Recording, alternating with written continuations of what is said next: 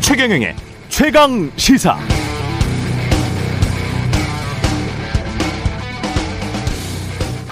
존경하는 국민 여러분, 오늘부터 저는 국민 모두의 대통령이 되겠습니다. 저는 깨끗하고 투명하고 유능한 정부를 반드시 만들어서 국민 여러분의 신뢰를 얻겠습니다.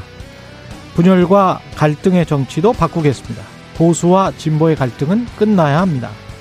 국가가 아무리 발전한다 해도 국민의 삶이 불안하다면 아무 의미가 없을 것입니다.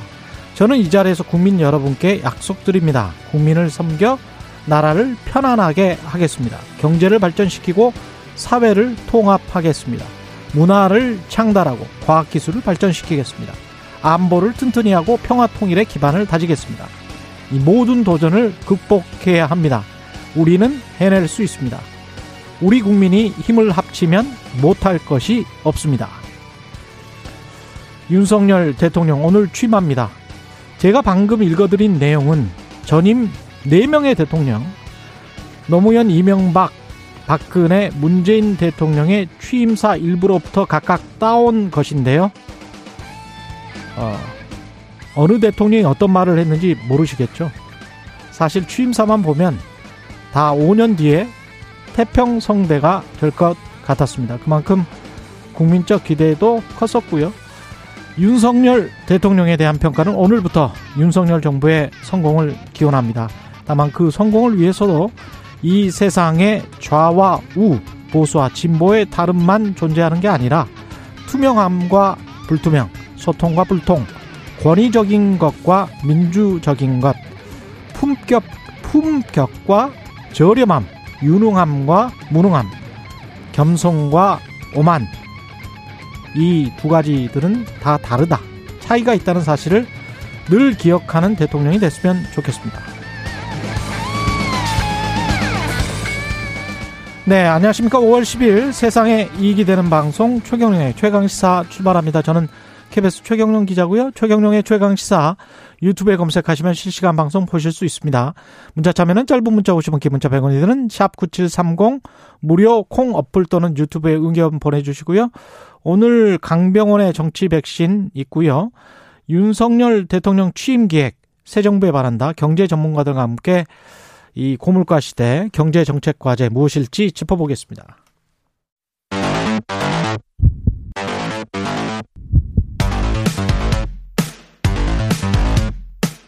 오늘 아침 가장 뜨거운 뉴스 뉴스 unboxing 네, 뉴스 unboxing 시작합니다. 민동기 기자, 김민아 시사평론가 나와 있습니다. 안녕하십니까? 안녕하십니까? 예. 오늘 뭐 여의도에 안 막히고 잘 왔습니까? 좀 돌아서 왔죠. 막히요, 막히고요. 뭐 예. 그거는 이제 교통 통제를 하기 때문에 음. 뭐 어쩔 수 없는 부분인데 예. 혹시라도 이제 지금 출근하시거나 출근 준비 중이신 분들은 그 어, 지도를 먼저 좀 됩니다. 네. 살펴보시고 특히 자가 이용하시는 분들은 네. 예. 통제되는 구간이 있기 때문에 잘 살펴보시고 KBS로. 오는데 예. 경찰차가 일단 많았고요. 여의도 주변에 버스들이 그렇게 많이 있습니다. 당연하죠. 네. 예. 그리고 이 통제되는 구간뿐만이 아니고 예. 일단 여의도를 거치는 길은 음. 그러니까 이 병목 현상이 있을 거 아닙니까 아무래도 그렇죠. 그렇죠. 그래서 그런 부분들은 피해서 가시는 게 지금은 필요할 것 같습니다. 어, 여의도 교통통제는 오늘 오후 1시까지랍니다. 네. 네. 1시까지고. 윤석열 정부 출범 공식 업무 시작했고 대통령이 됐습니다. 오늘 자정부터 그죠? 네, 이제 당선인이 아니라 윤석열 대통령입니다. 음. 대한민국 20대 대통령으로 오늘 취임을 하고요. 오늘 0시 서울 용산구 대통령 집무실 지하에 마련된 국가 위기관리센터 상황실에서 이제 공식적인 업무를 시작을 했는데 군 통수권 이양에 따른 전화 보고를 받는 것으로 이제 업무가 시작이 됐습니다. 그리고 서울 종로구 보신각에서는 윤석열 대통령의 임기 개시를 알리는 타종 행사가 열렸고요. 오전 일정은요. 국립서울현충원을 참배한 뒤에 취임식에 참석을 하는데 취임식은 오전 11시 서울 여의도 국회의사당 앞마당에서 열립니다. 국회 입구에서 취임식 무대까지 걸어서 이동을 하고요. 어, 김건희 씨가 처음으로 공식 석상에 모습을 드러낼 것으로 일단 예상이 되고 있습니다. 아, 그리고 국민희망 대표 20명과 함께 취임식 무대에 오를 예정이고요. 어, 취임사를 통해서는 자유민주주의와 공정한 시장경제, 보편적인 권리로서의 인권 등을 최우선 가치로 삼아서 국정 운영을 하겠다 이렇게 선언할 계획입니다. 아, 그리고 오늘 어, 취임사를 읽은 직후에는 청와대를 국민의 품으로 돌려보내는 현장을 이원 또 생중계하는 청와대 개방 선포 행사도 진행을 할 예정입니다. 예, 청와대는 어, 오늘 취임식이 끝나는 낮 12시를 기해서 개방이 될 예정입니다. 예. 그러니까 뭐 모든 대통령들이 그랬듯이 음. 취임사 그리고 처음 이제 이 시작하는 어떤 그 상황에서는 어, 누구나 다 어, 정말 좋은 말씀들 하고 또 올바른 정말 그대로만 하면은 어, 너무 좋겠다 이런 생각이 들게 하는 그런 말씀들을 많이 했습니다. 그렇죠. 제가 네, 아까 읽어드린 취임사 네명의 대통령을 혼합한 거라니까요. 그렇죠. 예. 얼마나 좋은 말입니까? 예. 이제 마지막이 되면은 이제 그 그런데 예를 문재인 대통령도 마찬가지죠. 문재인 전 음. 대통령도 이제 취임할 때는 여러 가지 이제 기대를 많이 갖게 했고 여러 가지 좋은 말이 있었는데 이제 마지막이 되니까는 어쨌든 이 정부가 여러모로 이제 잘 했는데 여러모로 이제 좀 오해도 있었고 부정적인 평가 받은 거에 대해서 막 억울해하고 뭐 이러지 않습니까? 그렇죠. 그래서 그런 이제 상황들이 앞으로 계속 이어질 것인데 음. 저는 그럼에도 불구하고 초심을 지켜나가는 게 중요하다라는 얘기를 그런 당부를 우리 국민들이 음. 하실 것 같아요. 결국은 그렇죠. 그것처럼 중요한 게 어디 있겠습니까? 가장 어려운 것이기도 하지만 음. 또 가장 중요한 것이기 때문에 오늘 취임식을 통해서 이 좀 어, 밝히고 결심한 바대로 좀 마지막까지 초심을 어, 이어가는 그런 자리가 됐으면 좋겠습니다. 예. 뭐 국민통합 우리가 계속 이야기를 하지 않습니까? 근데 제가 오프닝에서도 말씀드렸듯이 좌우나 보수 진보 이게 굉장히 옅어진 시대에 살고 있고 전 세계적으로 한국도 사실은 비슷하고요. 역대 정부의 국정 과제들을 쭉 보면서 느끼는 거지만 정말 한 7, 80%는 다 비슷합니다. 네. 한 10% 20% 정도의 차이를 가지고 지금 서로가 좌내 우내 보수내 진보내 그러고 있는데 그것과 다른 동서남북이 있고 360도가 있는 거 아니겠습니까? 그렇죠. 예. 그, 그리고 이게 좌나 우면은 동서지만 동남쪽도 있고 동북쪽도 있는 거예요. 그렇습니다. 그리고 360도로 보면 거기에는 많은 좌표가 있는 것이고 그 중간에도 또 굉장히 많은 좌표가 있는 것이기 때문에 그 적절한 좌표들을 그때그때마다 잘 찾아가는 정치가 될 수밖에 없는 거죠, 뭐. 그러니까 어떤 사람을 예. 진보다 보수다 이렇게 규정하기에는 여러 분야가 있잖아요. 그렇죠. 어떤 분야는 진보적일 수 있고 또 어떤 분야는 보수적일 수가 있는 겁니다. 정부도 마찬가지예요. 맞습니다. 사실. 예. 예. 정부도 사실은 문재인 정부도 비판을 이른바 좌우 양쪽으로부터 다 받았지 않습니까? 특히 진보당이나 정의당 그 민주노총 이런 분들한테도 굉장히 어, 비판을 많이 받았고 또 우측에 계신 분들한테도 굉장히 비판을 많이 받았기 때문에 윤석열 정부 같은 경우도 비슷한 상황에 놓일 거예요. 근데 이제 꼭 이념적인 차이나 이런 게 중요한 세상이 아니기 때문에 좀 더 투명하게 정부를 운영해 가면서 국민들과 잘 소통을 하고 설득하고 합의해 나가는 그 과정 이런 것들을 아마 특히 품격 있게 예 이런 것들을 국민들이 많이 볼 것 같습니다. 특히 예. 이제 윤석열 대통령은 음, 나름 이제 화끈한 리더십 이런 것이 장점이지 않습니까? 그렇죠. 예. 어퍼컷 동작도 그런 것을 이제 표현하는 거고 그렇다고 하면은 역대 정권에서 대통령들이 이렇게 몸살이느라 몸조심하느라 또 못한 것들도 있어요. 이게 여러모로 신중해야 되고 조심해야 되는 부분도 있지만 예를 들면 언론과의 소통이라든가 또 음, 어, 그 다음에 적극적으로 어떤 이 대통령의 의견은 내 의견이 이런 것이다라고 하면서 적극적으로 토론을 한다든가 이런 건 또 어, 적극적으로 화끈하게 해야 될 필요가 있는 것 같고 그래서 역대 대통령들이 못한 것 중에 해야 될 것들은 이제 해줬으면 좋겠고 아. 역대 대통령들이 과하게 해서 실패했던 것은 그 길은 답습하지 않는 이런 선택이 정말 중요하다 이런 생각이 듭니다. 어떤 학자분은 그런 말씀을 하시더라고요. 그 SNS에 그 민주사회가 지금 계속 그 발전하면 발전할수록 포퓰리즘적 경향이 좌파든 우파든 그 좌우파의 포퓰리즘적 경향이 강해지잖아요. 그래서 이제 공약도 그런 것들이 굉장히 많은, 많았는데 지금 뭐 대통령뿐만이 아니고 그 야당이 된 대통령 후보도 마찬가지였고 근데 공약을 공약 중에서 정말 이 시대에 필요한 것들 그리고 나머지 공약들은 버리는 과정으로 오히려 한 90%는 버리는 과정으로 대통령 임기를 생각을 하면 인기 없는 대통령이 될지는 모르겠지만 그러나 책임을 다하는 대통령은 될 수 있다. 그런 이야기도 상당히 새겨 들을 만 하더라고요. 그런 상황이 발생을 하면 음. 중요한 거는 왜 이런 공약을 제대로 지금 실천을 못 하는지 지키지 못하는지에 대해서 음. 소통하고 이제 설득하려는 그런 작업이 좀 필요하겠죠. 그렇습니다. 네네. 가령 뭐 구체적으로 예를 들자면 재건축 규제 완화랄지 대출을 뭐 규제를 완화하겠다랄지 이런 것들은 경제 상황이랑 그 부동산 가격 뭐 세계 경제 상황 국내 경제 상황이랑 다 맞물려서 돌아가요. 그렇죠. 네. 근데 이제 유주택자들 특히 뭐 이런 사람들이 그 지지를 했을 때는 나름대로의 기대가 있었을 거란 말이죠. 근데 그거를 못 해준다고 해서 조바심을 낼 필요는 없다는 거죠. 왜냐하면 국내 경제나 국제 경제가 그런 상황이 아니라면 그건 충분히 이제 설득을 해야 된다는 것이죠. 그렇죠. 예. 국민들도 음. 이유가 있는 거에 대해서 설명하고 설득하는 것을 뭐 어, 자신에게 손해가 된다고 해서 그냥 무작정 뭐 거부하거나 그렇습니다. 받아들이지 않거나 이렇게 하지 않으시는 거고. 그렇습니다. 네, 예. 당연히 이제 설, 기유가 있으면 설득이 음. 될 것이기 때문에 그런 믿음과 신뢰를 가지고 국정을 운영했으면 좋겠습니다. 예. 그리고 지금 총리 권한 대행 체제로 아무래도 갈 것 같습니다. 지금 인사 청문 경과 보고서가 채택된 후보자가 모두 7명이거든요. 예. 근데 지금 국무회의는 음. 대통령 국무총리와 15인 이상 30인 이하의 국무위원으로 구성이 한다고 이게 명시가 되어 있습니다. 예. 근데 지금 여기 이제 규정이 안 되지 않습니까? 그래서 지금 나오는 얘기가 추경호 총리 권한대행 체제를 아마 구상을 하는 것 같다라는 게 언론들의 대략적인 분석인데요. 일단 윤석열 대통령은 오늘 한덕수 총리 후보자에 대한 임명 동의안을 국회에 보낼 예정인데 음. 민주당 같은 경우에는 한덕수 후보자가 조금 음 불합격 이렇게 판정을 내렸기 때문에 예. 아무래도 임명 동의안을 부결시킬 가능성이 굉장히 높습니다. 음. 그렇게 되면은 지금 김부영 총리의 제청을 받아서 추경호 경제부총리를 임명할 것으로 보이고요. 그러면 추경호 후보자가 총리 권한대행 자격으로 어, 윤 대, 윤석열 대통령에게 장관 제청권을 행사할 것으로 보이는데 예. 아까 지금 채택된 후보자가 모두 7명이라고 하지 않았습니까? 음. 근데 지금 민주당이 강력하게 반대하는 뭐 한동훈 후보자, 정호영 후보자, 원희룡, 이상민, 박보군 이런 장관 후보자 5명의 임명을 강행을 하면 지금 12명이 되거든요.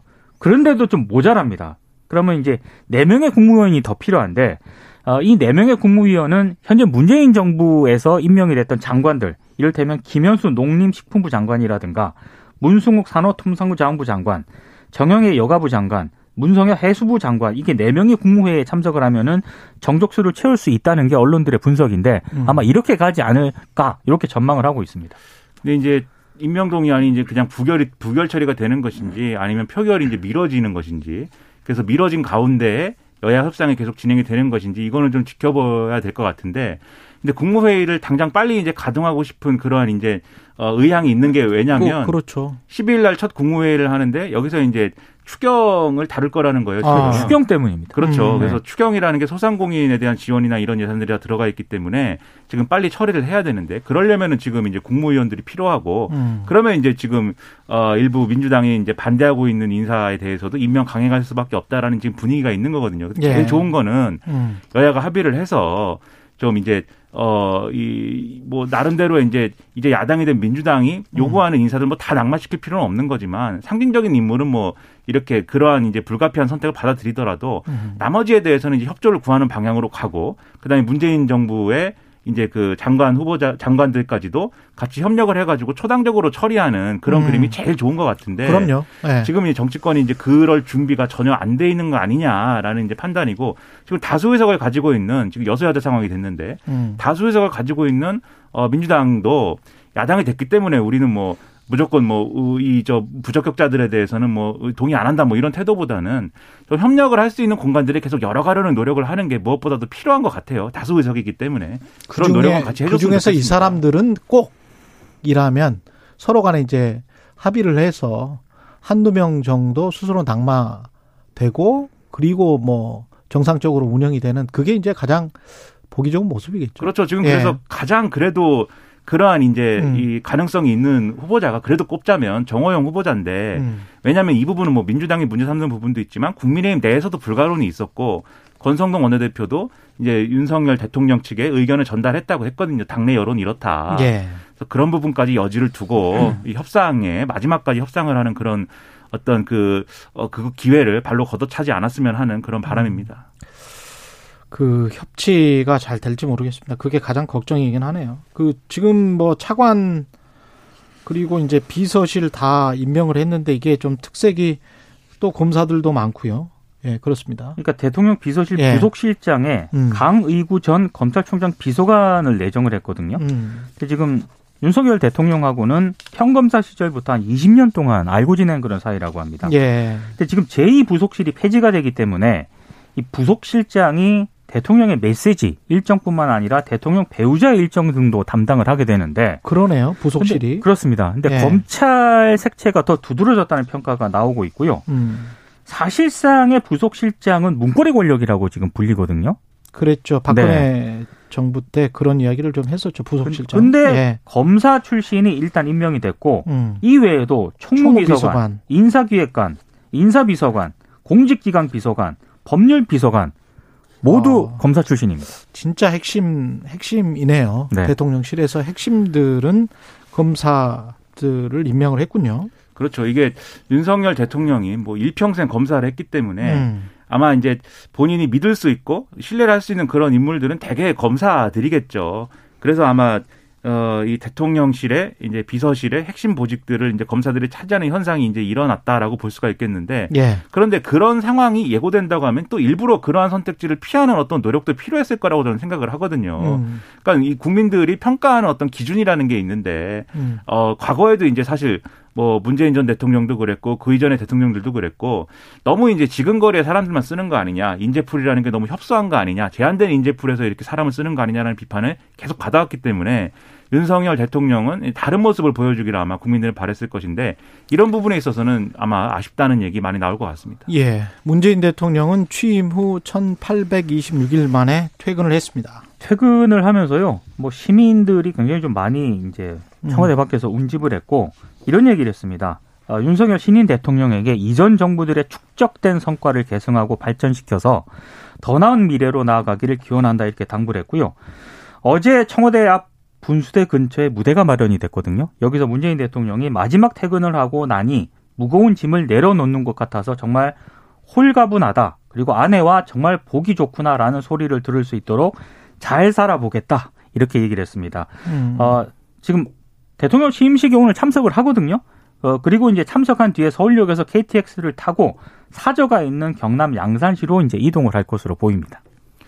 그 문재인 전 대통령 이제 잊혀지고 싶다고 했었는데 예. 어제 이제 광경을 보니까 참 그런 마음도 이해가 되고 이제 좀 뭐랄까요 짐을 좀 내려놓고 아, 이제 한 사람의 이제 시민으로 돌아간다는 취지는 저는 상당히 이제 긍정적으로 생각을 합니다. 음. 근데 아마도 정치권이 그렇게 두겠는가? 이거는 이제 언론은 일반적으로는 당분간은 아마 여러모로 호명이 되고 또는 이제 어떤 상황 속에서는 또 이제 정치 한가운데로 끌려 나올 수도 있다라는 그렇죠. 평가들이 있어요. 그렇죠. 예. 근데 정치권이 또 굳이 그런 방향으로 가는 게 좋은 것인가 상당한 음. 좀 의문은 있습니다. 아무튼 뭐 원하는 방향으로 예, 좀 어, 삶을 살게 됐으면 좋겠는데 예, 좀 우리도 이제 뭐 하여튼 성공한 전임 대통령을 가질 필요는 있는 거지 않습니까?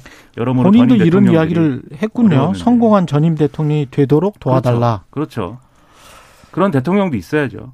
근데 이제 저는 이 뉘앙스가 글쎄요. 그 노무현 전 대통령의 그늘 거, 그 거기에 대한 생각 그 이후에 이제 대통령 퇴임 이후- 이후에 노무현 전 대통령이 겪은 일들 거기에 대한 생각이 굉장히 좀 강하게 들어있는 그런 말인 것 같습니다. 음. 예. 근데 이제 그런 측면도 읽히는데 음, 근데 음. 무엇보다도 우리 국민들이 이 존경하고 따를 수 있는 어떤 지도자로서의 전임 대통령 이 누가 있는가를 생각해 보면 사실상 이제 어, 꼽기 어려운 상황인 것도 사실이지 않습니까? 뭐 돌아가신 분들도 많고요. 그렇죠. 그렇죠. 예.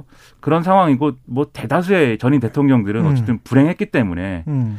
어, 그런 상황이 되지 않도록 하는 노력들이 필요하다는 의미도 들어 있는 것이죠. 예.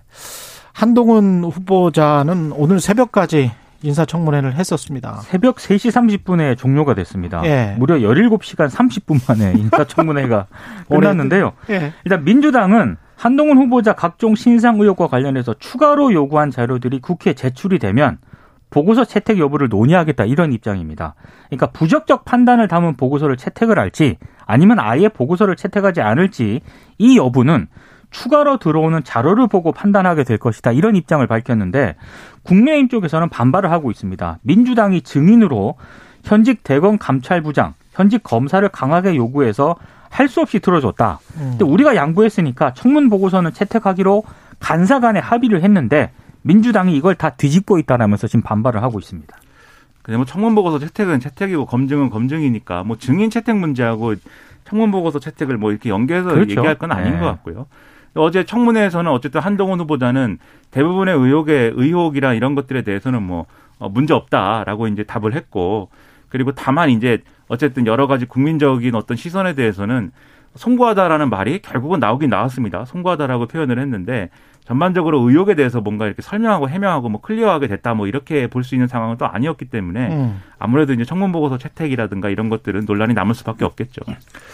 그 국회의원들 특히 공격하는 민주당 국회의원들이 어, 언론사의 기사 보도 그동안 나온 의혹 보도들보다 더 어떤 새로운 내용이 있거나 깊이 있는 내용이 있었냐고 하면 그건 아니었던 것 같고 그렇죠. 없었습니다. 그렇죠? 네. 오히려 일부분에서는 헛발질하고 뭐 이래가지고 좀 비웃음 사기도 하고 그랬는데 약간의 본헤드 플레이 그렇죠. 예, 야구로 치면 그렇죠. 예, 그런 부분들도 있었는데 주루 주루 플레이를 잘못해서 왔다 갔다 하는 뭐 이런 것 같은 그렇죠. 근데 예. 그런 게 이제 뭐 실수로도 할 수도 있는데 예. 철저히 준비해서 정말 검증을 잘 해보겠다라고 하는 그런 태도였느냐라는 점에 있어서는 거기다가 연기된 청문회이기 때문에 그렇죠. 사람들이 꽤 많이 봤거든요. 그렇죠. 그렇죠. 음. 그런 부분들이 부각되지 않고 오히려 아 준비가 잘안 됐나 보다라는 인상을 좀 심어준 측면이 그렇죠. 있어요. 네. 그러, 그런 측면에서 보면 한동훈 후보자는 방어를 잘한 셈이고 하지만 말씀하셨다시피 한동훈 후보자가 방어를 청문회에서는 잘했지만 남는 의혹들 그리고 어제 밤에 새롭게 제기된 KBS의 보도 탐사 보도를 보면 월 임대소득 규모를 120만 원으로 신고를 했잖아요. 네. 그리고 난 다음에 이제 본인 건강보험료로 올렸다는데 그거는 뭐 착오였다 이렇게 해서 새로 신고했다 뭐 이게 이제 해명이었는데 어 KBS가 취재를 해보니까 지난해까지는 어 870만 원 정도의 임대 수익이 있었던 것으로 추정해 볼 수 있다. 현재 공실인 상가를 제외하면 620만 원. 현재는 한 620만 원. 상당히 보수적으로 잡은 것 같은데요. 제가 그때 한 천만 원 정도 될 것 같다고 그랬잖아요. 상가 내채면 그렇죠. 거의 비슷한 숫자 870만 원 정도의 임대 수익을 추정을 했습니다. 아, 상당히 보수적으로 잡은 숫자입니다. 제가 보기에는. 예. KBS가 보도한 서초구 음. 신반포 청구 아파트 편법 증여받은 것 아니냐 이런 예. 의혹도 KBS가 제기를 하지 않았습니까? 그렇죠. 근데 여기에 대해서 한동훈 후보자가 결국에는 해명을 했는데 음. 모친께서 분양권을 산 것이 아닌가 추측이 든다. 그러니까 딱지 산 것 같다라는 거는 또 인정을 한 거예요. 인정을 했는데 예. 부친께서 자금을 주셨고 세금을, 내, 세금을 내면서 증여를 받았다. 자료를 제출하겠다라고 얘기를 했거든요. 음. 그러니까 이 부분도 제출한 자료를 보고 좀 추후적으로 판단할 필요는 있어 보입니다. 그렇습니다. 예. 그리고 이제 딸의 이제 뭐 논문 대필이라든가 스펙이라든가 뭐 음. 이런 것들에 대해서도 앞서 말씀드렸습니다만 대부분은 어 아니다. 이것은 뭐 편법이나 뭐 이런 것도 아니다라고 해명을 했어요. 근데 누가 이 대한민국 국민 중에 누가 이걸 그대로 뭐 받아들이겠습니까? 이 해명을. 그래서 이제 미진한 해명인 거는 또 사실인 거죠. 예. 이게 뭐 그 규정 자체를 논문이 아니다 이래 버리니까 근데 이제 그때 말했다시피 그 논문이 아니면 그, 그러면 블로그에 쓰거나 교재에 올리면 되는데 그게 약탈적 학술지라 해도 네. 어쨌든 학술지란 말이에요. 그렇죠. 학술지에 그렇게 게재를 한 것은 논문의 성격이 있는 것이죠. 그래 스펙 쌓기를 위한 것이죠. 이건 그러니까 이게 뭐. 무슨 뭐 습작용 글이라는데 그것은 음. 부족한 내용의 논문인 것이지 예. 논문이 아닌 것은 아니고 형식도 지금 보면은 그또 글은 논문입니다. 처음에 해명도요 외부 조력 안 받았다고 그랬거든요. 그렇죠. 예, 근데 그 해명도 좀 다른 부분이 있습니다. 뭐 어디인가요? 케냐 쪽이었습니까? 그렇습니다. 예. 케냐의 케냐의 벤슨이라는 벤슨입니다. 벤슨. 음. 예, 대필 작가 벤슨하고는 연결되지 않았다. 온라인 튜터에 도움을 받았다. 이렇게 뭐 얘기를 얘기를 했는데 하고 있죠. 음, 벤슨이라는 사람은 자기가 썼다고 지금 하거든요. 그렇죠. 그거는 뭐 영어를 영어가 부족해서 잠깐 도움을 받을 수는 있어요. 논문을 쓸 때는 뭐 그거는 합법입니다. 합법이에요. 근데 그 예. 벤슨이라는 사람이 예. 그 자기가 썼느냐가 중요하죠. 자기가 올려놓은 뭐 썼느냐. 블로그에 예. 자기소개 글을 보면은 예. ghostwriter라고 돼 있어요. 예, ghostwriter라고 돼 있거든요. 그렇죠. 그러니까 약간 의심이 가는 그러니까 이제 거죠. 내용을 그 벤슨이라는 사람이 써버렸으면 네. 그거는 뭐 전형적인 거죠. 예. 그리고 논문도 표절이냐 아니냐 이게 있는데 음. 그것도 뭐 상당 부분은 뭐 여러 부분에서 이제 표절 아니냐라고 하는데 갑자기 고등학생이 쓴 논문에 대해서 뭐 표절 여부까지 우리가 뭐 세세하게 다루는 것은 좀 그렇습니다만은 예. 어쨌든 의혹은 많이 남아 있다라는 겁니다. 예. 뉴스 unboxing 민동기 기자 김민아 평론가였습니다. 고맙습니다. 고맙습니다. KBS 1라디오 최경영의 최강 시사 듣고 계신 지금 시각 7시 45분입니다.